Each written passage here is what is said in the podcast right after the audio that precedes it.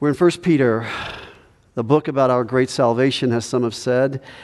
And as I said last time, many times when we hear the word salvation, we're thinking of that time when we put our faith and trust in Jesus. And that is our salvation, past tense. That's our justification.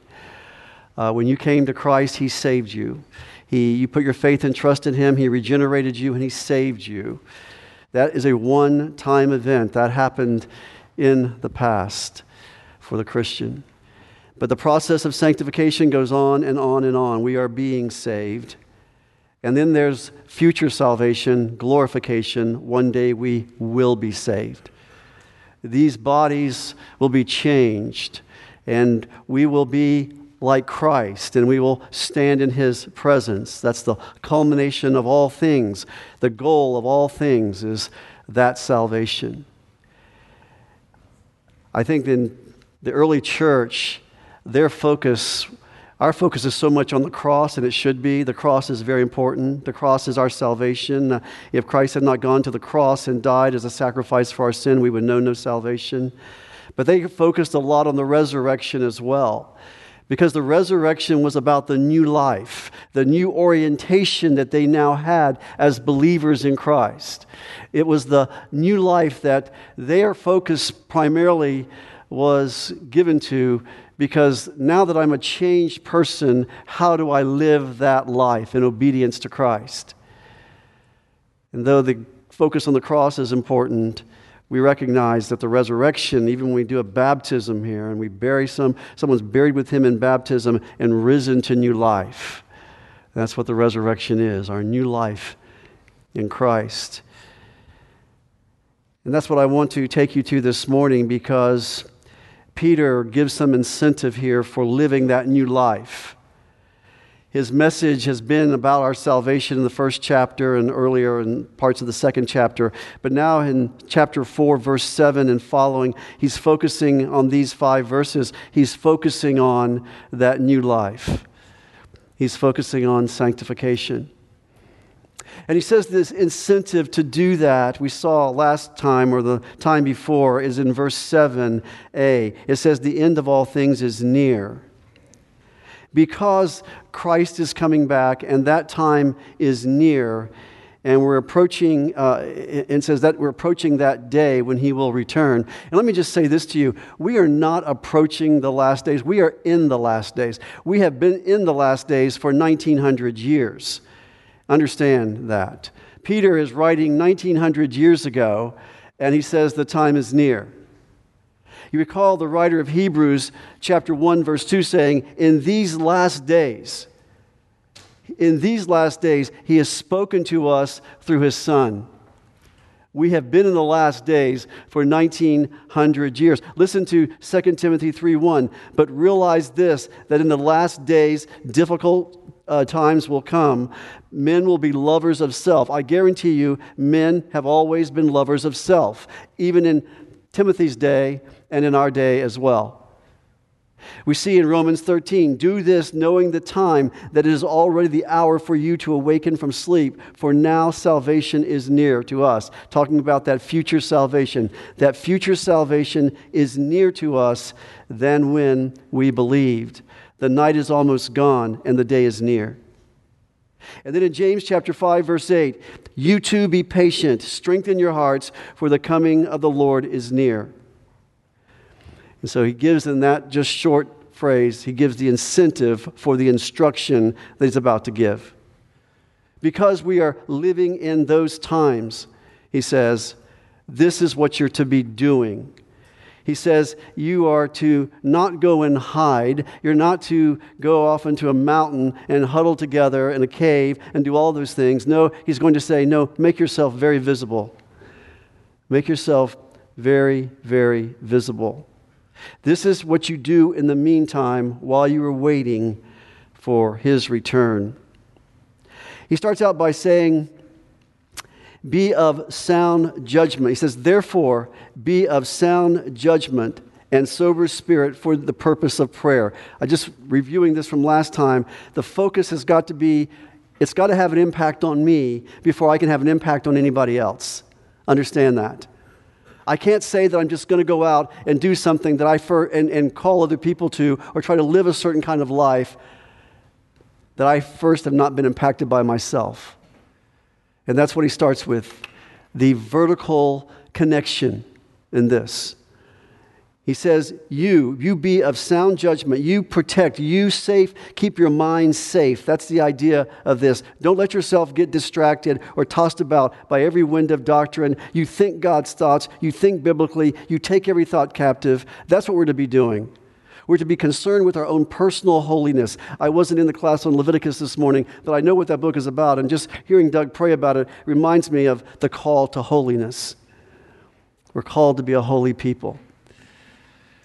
So he starts with that. You be holy. You give attention to your own personal holiness for the purpose of prayer because you don't want your prayers to be hindered. You want unhindered communion with God. This is so important.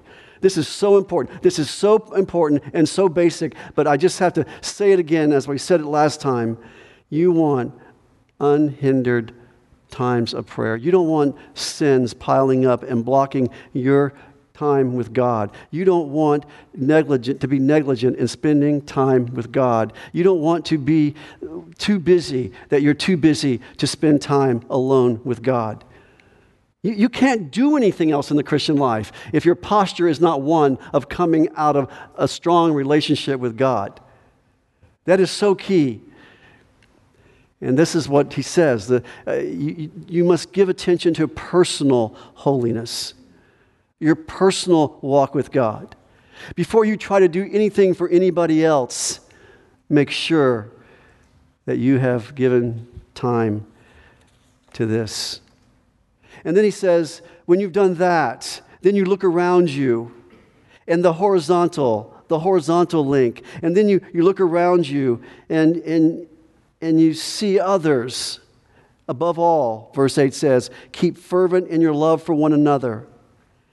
You, you look around you, and the most important thing you can do now is to love fervently. Let your love be tested and stretched to the max. In other words, when you think you've reached the end of your love, go further. That's fervent. That's the word fervent. It's easy to say I love somebody. It's easy to say I to say the words. It's hard to do. It's hard to do because we're selfish. It's hard to do because we are lovers of self. Most people would tell you as the time grows, gets near and things get worse in this world, think just about yourself. Think about how you can be prepared for that. No, Peter says no. As believers, don't be lovers of self, you be lovers of others.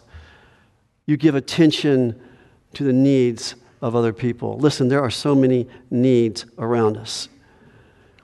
That is, should characterize us in the days in which we're living of our care and concern for others, not our own self preservation, but for other people. The rest of the world would say, just prepare for the end by thinking about you. But no, this is how the unbelieving world will know there's something different about us is because we have this love for each other. Because, he says, love covers a multitude of sins. Love always forgives. Love always looks for opportunities to extend grace. That's what love does. Love is always looking for opportunities to extend grace. It's not that love condones sin, but love looks what's best for somebody, even if that means confronting the sin. But love covers sin. It doesn't ridicule, it doesn't condemn, it doesn't, it, it, doesn't try to make a spectacle of somebody's sin or publicize somebody's sin. No, love's very nature seeks to cover and protect and extend grace in times of sin. That's what love does. Then today he mentions a couple of other things that we'll finish out this section with. He mentions in verse 9, you see it there in verse 9. He says, Be hospitable. What, he's doing now is he's giving you two ways to love. Two ways to love. One is in verse 9, and the other is in verse 10. You need something practical? Tell me what I need to do. How can I be fervent in my love for others? How can I be in the position to allow love to cover a multitude of sins? And this is involvement with people. And he gives two ways here to be involved, two ways to uh, show love and to demonstrate love. One is in verse 9, be hospitable. The other is in verse 10, be a faithful steward. You see these two things hospitality, cheerful hospitality. It's, this is mentioned in the Bible a lot. You see it in 12:13, contributing to the needs of the saints. You see it in verse 16 of Romans. Phoebe was received by the believers. You see it in 1 John chapter 5. Gaius is commended for his hospitality to strangers. In fact, that's what the word hospitality means love of strangers. That's what hospitality is. It's reaching out to those who are not in your circle, folks. That's what it means. That's hospitality.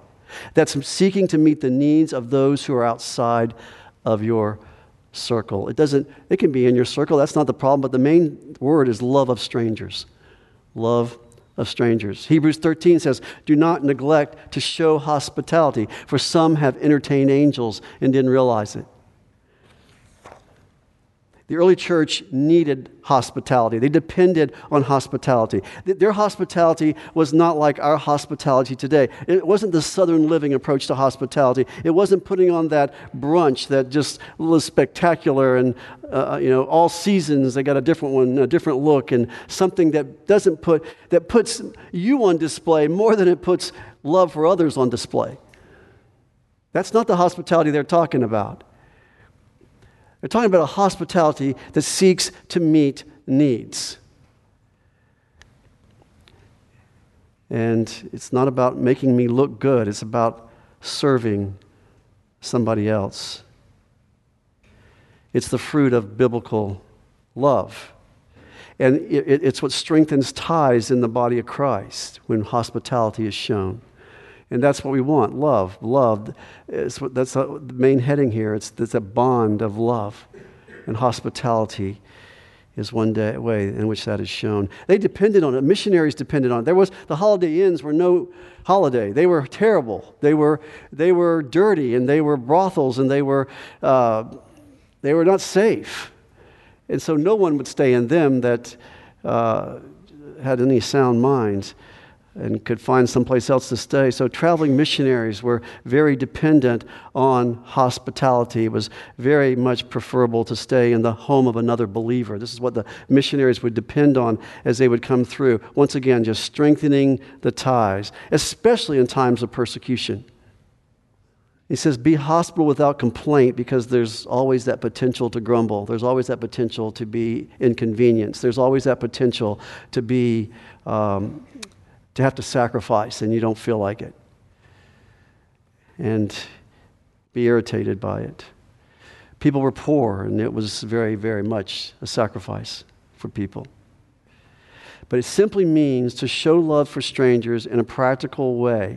And that could mean opening the door of your home and providing a meal, but I think the whole spirit of it is what I said earlier it's just loving people outside your circle, looking for their needs, and seeking ways to meet their needs and to do it without grumbling. That's the whole point that he is saying. If you, and it's interesting, if you read in 2 John, 2 John is about hospitality. 2 John is about the love of strangers. 2 John is a warning to the church about people who would come to town and take advantage of your hospitality. That's an interesting, interesting uh, warning there. He, he starts out that whole letter of Second John by talking about love in truth. He says it about four times in the first few verses love in truth. In other words, our love is not a gushy love, our love is a discerning love. It's a love that discerns. It's a, it's, it, it's, it was interesting. These mission, some of these people would come to town and just take advantage of your being a Christian and showing them hospitality, and they would basically just stay with you, and basically they would teach false doctrine. He says, Don't let your home be a place that allows lies to be taught. He says, Don't let your home be a place where these false teachers could come in and take advantage and be enabled by your good will. That's a strong warning. Our love has always got parameters around it. It's called truth. It's not just some gushy sentimentalism. that just goes on feeling. No, at some point, I must lovingly say, You cannot stay in my home if this is the views you're going to promote, if this is the lifestyle you're going to promote, if this is, I can't offer you hospitality because the truth is more important. The truth governs my love for you. That is really a balanced approach to this because many people would come to town and want to be freeloaders and take advantage of the Christians. And so John warns about that in 2 John. But I think the bigger picture is just simply loving those outside your circle, loving and meeting needs of those outside your circle, and doing it with discernment, of course, doing with some kind of discernment. A lot of times people would come to these homes with letters of introduction uh, that these people, you know, telling who these people were. They didn't, you know, didn't have all the information we have about people. They, they had to depend on letters of introduction.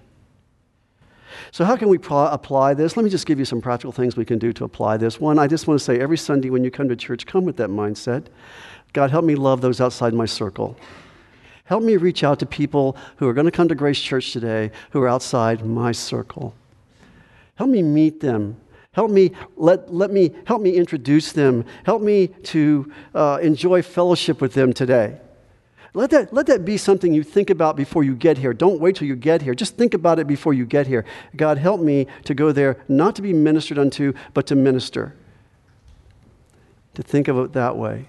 Boy, that'll give more meaning to your church attendance than anything else because you came thinking how you might serve and minister to someone else. If you meet somebody you haven't met and, and they're a Christian, then enjoy the fellowship with them. If you find out they're not a Christian, point them to the the uh, gospel message on the back of our bulletin or point them to a track or something like that. But let them know what our church is about, point them to our website. These are some very practical things you can do to people outside your circle. They came here for some reason.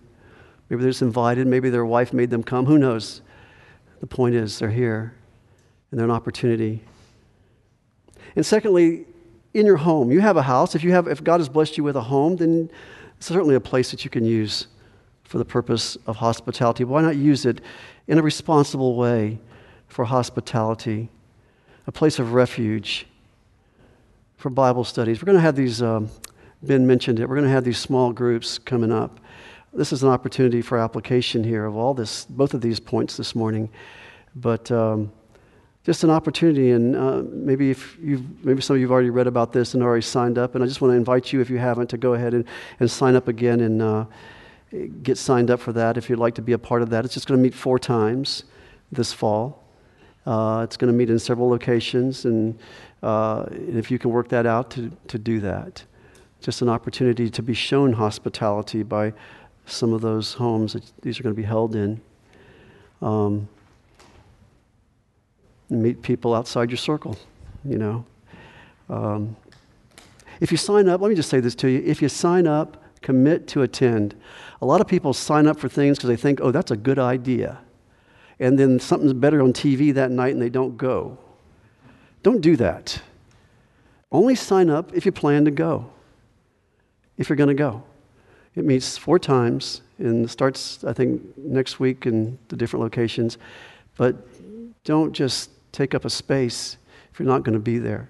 I'm not saying you have to be there every time. I realize things come up you're going to have to miss. I'm going to have to miss one of the weeks. But the point is, that's okay to, but just go with the mindset I'm going to commit to do this. Because I do think it's important. We wouldn't do it if we did not think it was important. We would not provide this trellis to our church to hang the, the vine work on, the vine work of ministry on, if we did not think it was important for this body. We have so much teaching, we have so much um, proclamation of the word that we just really need to the hospitality, the fervent love for one another, the exercising of spiritual gifts, all of those things are opportunities. More, we try to provide more opportunities in this way.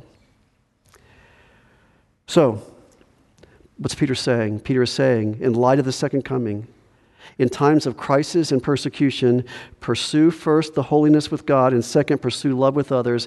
He says, so that we can cover their sins and meet the needs of both friends and strangers. Second, faithful stewardship. Look at verses 10 and 11. When you think of stewardship, you think of money. When you think of stewardship, you think we're talking about time. In other words, how you use your money, how you use your time. This one is one that we don't talk about enough in the body of Christ. What, this is what I want you to do, Peter says. This is what I want you to do in light of his return. And while you're waiting for that to happen, I want you, he says here, I want you to serve one another as good stewards of the manifold grace of God. You see that in verse 10, the second half of verse 10? Serve one another as good stewards of the manifold grace of God. This is how you can love fervently. Let me read the whole thing. As, as each one has received a special gift, employ it in serving one another as good stewards of the manifold grace of God. Whoever, get this, whoever speaks is to do so as one who is speaking the utterances of God. Whoever serves is to do so as one who is serving by the strength which God supplies so that in all things God may be glorified through Jesus Christ, to whom belongs the glory and dominion forever and ever. We are to be busy, go back to verse 10, serving one another. We are to be busy waiting on people. That's the word serving. It's the word for busboy. Gets worse, doesn't it? No, serving. Now you're telling me I'm a busboy. Well, now it's good. You know, the point is, it's mundane. It's a mundane word. It's a word that flows out of a heart of humility to serve, to wait on tables was the word used in the New Testament as well. We're to serve others. We received a special gift, verse 10 says. See that? We have received, as each one has received a special gift. We are to serve one another through that special gift. Each one has received a special, excuse me, each one has received a special gift. Nobody is left out of this verse. Nobody. You're all in this verse, all of us. Each one has received a special gift. We are to employ it in serving one another. We're all gifted in some way. Each member steward, each member has been entrusted. This is not something you have, it's something been given to you. It did not come from you, it came from God. He has given this to you. Everybody, everybody in the body of Christ. There are no useless members. It's like your human body has many members, but it's just one body, and each one has a function. Not useless. And the whole purpose is to build up the body, to keep the body healthy. Spiritual gifts are the result of Christ saving us. That's his saving work. Um, he died for sins, raised us from the dead, ascended into heaven, and gave gifts to men. Ephesians 4 says he gave gifts. This is his body. We're his arms and legs and mouth on this earth. He left us here to draw attention to Him and to bring glory to Him. He gave us the gifts to do that. He gave us the ability to do that. He gave us the ability to, to interact with one another and serve and love one another so that it puts Him on display. And so it's divinely imparted. It's a capacity, it's an enablement that He gives for ministry. It's called the manifold grace of God. You see that in verse uh, 10 as well the manifold grace of God, meaning that it's many colored, meaning that you can't just. Um, uh, there's a certain uniqueness to it. Uh, it it's, you, you don't want to go to those online gift tests. Stay away from those. An online gift, that doesn't, that doesn't fit with this. It's not like that. It's manifold grace of God. It's like you're, you're, looking, uh, you're, you're looking into a, a, colored gla- a colored glass, or it's, it's colored grace. It's just like there's different shades to it. And everybody's looks different. You may serve in one way, others will serve in another way. You may teach one way, others may teach another way. in a different context or whatever. It's manifold grace of God. That's what gift is charisma. It's that giftedness. We're all gifted. We're all charismatics. All of us are charismatics. I'm a charismatic speaking to charismatics because that's what we are. We are gifted with this charisma. And so you don't need to ask, What is your gift? You need to be asking, you need to be saying, God, I want to be so submitted to you and your lordship that I'm just going to get busy in the different areas of ministry where you desire, where I have a desire. I'm just getting involved in those ministries. And, and when you provide opportunities, and I want to watch and see how you bless and use me in those things. I just think that's it. I don't think you need to sit around worrying about what is it and what isn't not. I think you just need to say, I'm going to do something and I'm just going to start doing it and see what God does and see how God uses you. I think it starts with that willingness, the willingness to do that. Don't just let church be a spectator sport for you. We got enough of that. But let it be a place where you come to minister. You come to minister because you're told to. You've been entrusted with something that we all need. We all need. And I think it can be connected to natural abilities. I do. I, I think Paul would be an example of that. He was a, a leader, he was a, a teacher. Uh, you know, he had certain qualities that got redirected. So I don't think you can say it's not some way connected to who you are but I think there is certain spiritual enablement and capacity that you would have in one area, maybe somebody else would not have that same way. But you are unique, and that's the point he makes, each one, in terms of your ability in serving people. And it's necessary and it's essential. And I just say that that is so important to think about. Because the faithful stewardship of the Christian uh, is at stake here. This is what he's told us to do. Every believer is to be doing this. Look at verse 10 employ it in serving one another. I've already commented on that, but I just means I've got to resolve to use it. I've got to resolve to use it because I'm a steward. It's been entrusted to me. It's, it's not for you. This gift is not for you. Um, it's not something just to build you up and edify you. That's the reason I have a problem with people who telling me they have the gift of tongues and they it's manifested in a private prayer language where they go into a prayer closet and pray the gift of tongues. And I, I think there are two problems with that. One is that is not the biblical definition of tongues. That is, it was a known foreign language that was used to reach unbelievers. Secondly, self edification is not the purpose of a spiritual gift. That is not the definition of a spiritual gift. You don't use it for yourself. You may benefit from it, but it's for others. It's for the building up of the body. It's not some private thing.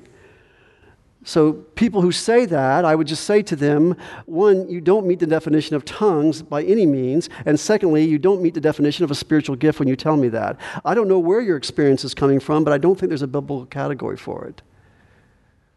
You can't find it in the Bible. It's for the common good. So, we're to please our neighbor, Romans 15 says, for his edification. Turn to 1 Corinthians 12 just for a moment. 1 Corinthians chapter 12. We're going to come back there, so just hold on to this. But you see in verse 7. Well, this is back up to verse 4. He says, There are varieties of gifts, verse 4, but the same Spirit. There are varieties of ministries, but the same Lord. There are varieties of effects, but the same God. You have the Trinity right there. Do you realize that? Father, Son, and Spirit, right there. All involved in the, in the giving of gifts to his body. One God, three persons Father, Son, and Spirit. In verse 7, to each one is given the manifestation of the Spirit for the common good. And then he lists what those gifts are. Verse 11, but one and the same Spirit works all these things, distributing to each one individually just as He wills. For even though the body is one and yet has many members, and all the members of the body, though they are many, are one body, so also is Christ. For by one Spirit we were all baptized into one body, whether you're Jew or Greek, whether slaves or free, we we're all made to drink of one Spirit, for the body is not one member, but many. One Spirit, one God gave us all gave all these gifts to the church. Let me just highlight a couple things for you here. Notice, go back to 1 Peter chapter 4. Keep your hand in, in 1 Corinthians 12. May or may not come back to it, but at least you got it if we need it. 1, Corinthians, 1 Peter chapter 4. Once again, this is to bind us together. Like, just like uh, hospitality binds us together, just like these spiritual gifts bind us together because we need each other. We, we need each other. He says, notice, whoever speaks, he gives two categories of gifts here. Whoever speaks is to do so as one who is speaking the utterances of God. Whoever serves is to do so as one who is serving by the strength which God supplies. Speaking gifts and serving gifts. He lists those categories there in verse 11. And don't, don't make them exclusive from each other. Don't say, oh, well, I've got speaking gifts, therefore I never have to serve, or I have serving gifts, I never have to speak. That's not true. You're going to cross over those sometimes. These are just some general categories. And there's a third one he does not mention. Paul mentioned it in 1 Corinthians chapter 12. I didn't cover it, but he mentioned sign gifts. The sign gifts are not mentioned in Romans, and they're not mentioned here in 1 Peter. The sign gifts would be things like tongues, interpretation of tongues, uh, prophecy, gifts of prophecy, and miracles, the gift of miracles. The sign gifts, the elders of this church hold to the view that those sign gifts are not operative today. And basically, our reason for saying that is because we believe they have fulfilled the purpose for which they were given. They were given at a time when you did not have the Word of God. They were given at a time where all kinds of people would come forth speaking as speaking for God. And the one, the verification that they were truly a prophet of God and truly an apostle of God was the signs that they could perform. Turn to 2 Corinthians 12 12. You're holding first, you're holding first Peter, you're holding first Corinthians, now you got to hold with your third hand, 2 Corinthians chapter 12. 2 Corinthians 12 12. The signs, verse 2 Corinthians 12 12. The signs of a true apostle were performed among you with all perseverance by signs and wonders and miracles. And listen, I taught a long time on this in 1 Corinthians, so I'm not going into all the details of that. Those are available on our website. But the point I just want to make to you is we don't believe there are other apostles around today because there were qualifications to be called an apostle, and nobody on the planet meets those qualifications because nobody has seen Christ personally and can perform these signs and wonders and miracles. That was the qualification of being an apostle. So that's not an office today. There are people that call themselves that, and if they mean it with a small a, like they're one who is a leader on something, well, I have no problem with that, but understand it's not the same as Peter and Paul and the other apostles of the New Testament.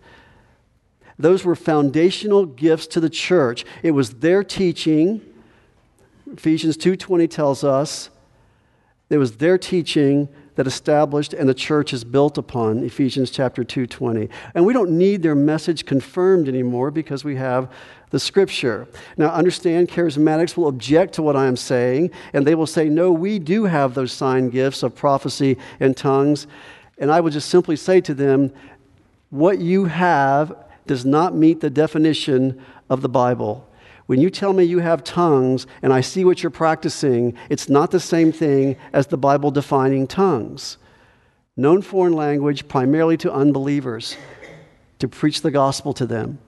When I, you tell me you have the gift of healing and I see your healing, I go, that is not the same healing that the gift that the apostles and others had in the New Testament. It was healed completely on demand, no questions that it happened, no wondering did it really happen, any of that. All I'm just saying is the definitions have been changed by the those who hold to these sign gifts being prevalent today. They've changed the definitions. They're not biblical definitions. So when I say they're not operative today, I say the New Testament gifts, sign gifts, are not in operation today as they were done in the New Testament or as they are defined in the New Testament. And I think one of the biggest reasons they're not mentioned here in Peter and Romans, later books than 1 Corinthians, is because those gifts were already ceasing to be used. That is the opinion of the uh, elders of this church, and that is in our What We Teach document. You can be a member of this church and disagree with me, just like you can disagree on several other things and still be a member of this church, but that's one thing that we do hold to regarding this. But he does mention too, and he mentions speaking gifts. I'll just be brief with this, but speaking gifts, what I'm doing is a speaking gift. What people who do counseling are doing is a speaking gift. What people who teach Sunday school classes are doing is a speaking gift. People who who bring the utterances of God. You see that listed there? The utterances of God, the things that God has said. That's the, the, that is the key of the gift. It's not somebody getting up there and making up something of their own imagination. That is not a spiritual gift. That is not the gift of, uh, of preaching or teaching. When you, it's when you bring the utterances of God. You see that uh, you're saying what God has said. I'm just, I, listen, I don't, I don't I'm just a waiter. As some said, we're just a waiter. We're not the ones who cook this. Okay? We're just, we're the ones who just simply deliver it to you. We say, hey, these are God's words. When you minister to the sick or you disciple other people or counsel, I believe that you are have the speaking gift category if you want to, if you want to define it some way the evangelist, the preacher in the pulpit. It doesn't have to look this way, it can look a lot of other ways. It's the messenger, and he, he recognizes that he's insufficient, but God's word is sufficient. And that's the key. You don't want to be in a church where someone is just giving their ideas or just reading the, the, the weekly newspaper to you every week and talking about the current events and getting political on you and all of those things. You just need God's word. That's what you're here for. That's what we do. That's, that's what this speaking gift is all about. Many false teachers on the scene just simply speak their own imagination, things of their own imagination. 1 Timothy 3 and Titus 1, talking about elders, they must be able to teach Titus says they must be faithful in the word, in accordance, able to exhort in sound doctrine, exhorting the flock, exposing error, those kinds of things. James 3:1 says, "Don't let many of you become teachers, because knowing that there's a stricter judgment." So there are warnings associated with that. Speaking is dangerous. the tongue is dangerous. There's times I've said things I wish I could take back. Some things I've had to go apologize for. I mean, it's dangerous. It's dangerous. You get talking up here sometimes and you've already said more than you know, and then you say more than you should have said. You know how it is. But the point is, that's the danger that any of us would find in that. And then he does the serving gifts in 411. Whoever serves is to do so as one who is serving by the strength of God, which God supplies. And I think you can cross over. I don't think you have one to the exclusion of the other. But the point is, all forms of Christian ministry, other than speaking, would fit this category of serving. Uh, there's a uniqueness of personality. People are going to serve different. Uh, some people have the gift of administration and gift with finances. There are other people that need to stay away from that. You know, it's just just the, how we're gifted on these things. Some people, mercy and, and helping. It's all necessary. It's all critical to the church. God has given that to the church because the church needs that. He needs every one of these things. Different seasons, different things are required, but God provides those individuals in the body. He says that you serve the body any way you can, and, and, and I think you'll find your gift in that. Just start serving.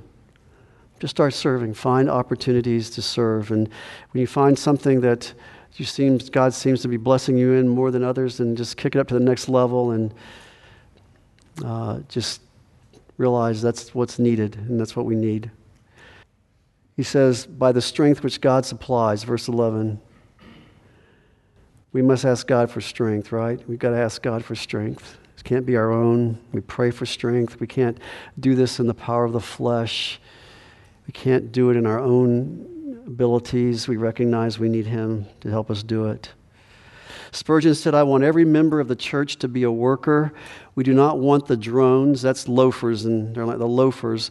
He goes on to say, Every Christian who is not a bee is a wasp, and most quarrelsome persons are useless, and they are most happy and peaceable are generally those who are doing, the people who are most happy and peaceable are generally those who are doing the most for Christ and His church. Every, the loafers are the complainers, is what he's trying to say. Those who are busy, he says, they're the most happy and peaceable, and generally those who are doing the most for Christ and His church. I heard this other day. You know, there's a Dizzy Dean. He's a baseball player in the 40s. Uh, for his time, he was an incredible pitcher, won several World Series, won several games, winning streaks in his pitching.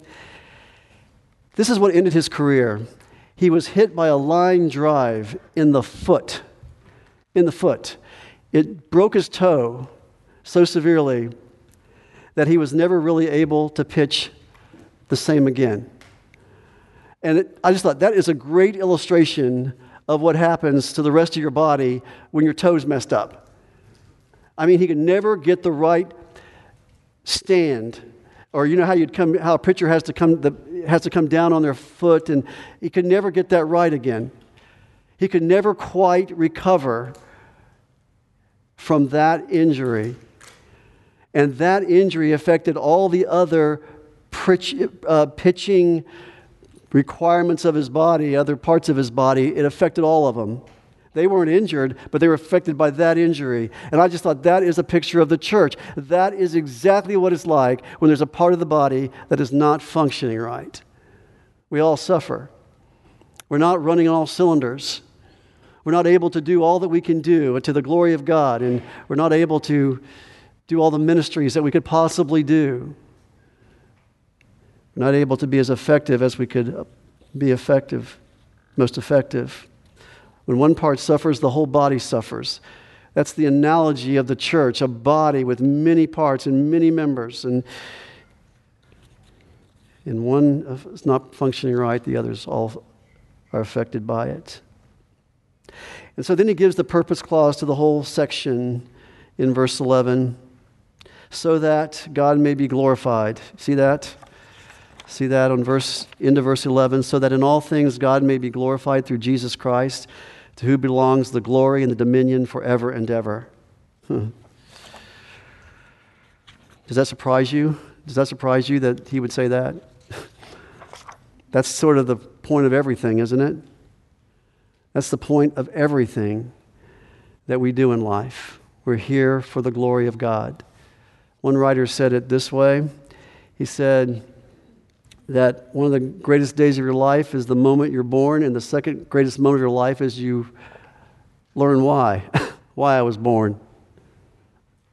Think about that. I was born to bring glory to God. You want to know why you're here? You want to know why you were born? You were born to bring glory to God. And you will know no fulfillment in life, no joy in life apart from living for that purpose. And he says, the reason we're to love fervently, the reason we're to show hospitality, the reason we're to focus on our own personal holiness, and the reason we're to, to be stewards of our spiritual gifts is to bring glory to God, to do what we've been created and created in Christ Jesus to do, so that His name will be magnified, His name will be put on display, He will be thought much of. It's not so that people will just look at us and say, oh, what wonderful servants, or what great speakers, or any of that kind of stuff. The attention is not to us, it is to Him and what He can do through us. God's name can be honored. To Him belongs all the glory and all the dominion forever and ever. And He just ends this section with, Amen, so be it. What a great section. What a great section. So, this is how we're to live in, in light of his second coming. This is what we're to do in the meantime until it all, the culmination of all things. Amen. Father, thank you for this time. Thank you, God, for your word, your truth. Thank you, Father, that you have not left us without any information. You have not left us without any guidance on what we're to do as we wait for you to return. Thank you, Father, that we know that our purpose here is to glorify you. And we do that by loving each other in ways that stretch us, in ways that are difficult for us at times, in ways that challenge our selfishness, in ways that get our eyes off of us and onto others. May we be a people who show hospitality. May we reach out to those outside of our circle. May we go beyond that group that we have attached ourselves to and look to the needs of others. May we be those who are realizing that we're not here to just be spectators, but we're here to serve and to minister the mundane things, to look for ways to do that. We just praise you and thank you, Father, that you are a good and gracious God and that you would use a church like ours people that are just plain people, regular people, weak in a lot of ways, strong maybe in some, but weak and, and needy and sinners. And just pray, God, that our love for one another will be so strong that we will cover a multitude of sins. Always looking for ways to extend grace to one another. We love you and thank you in Jesus' name. Amen.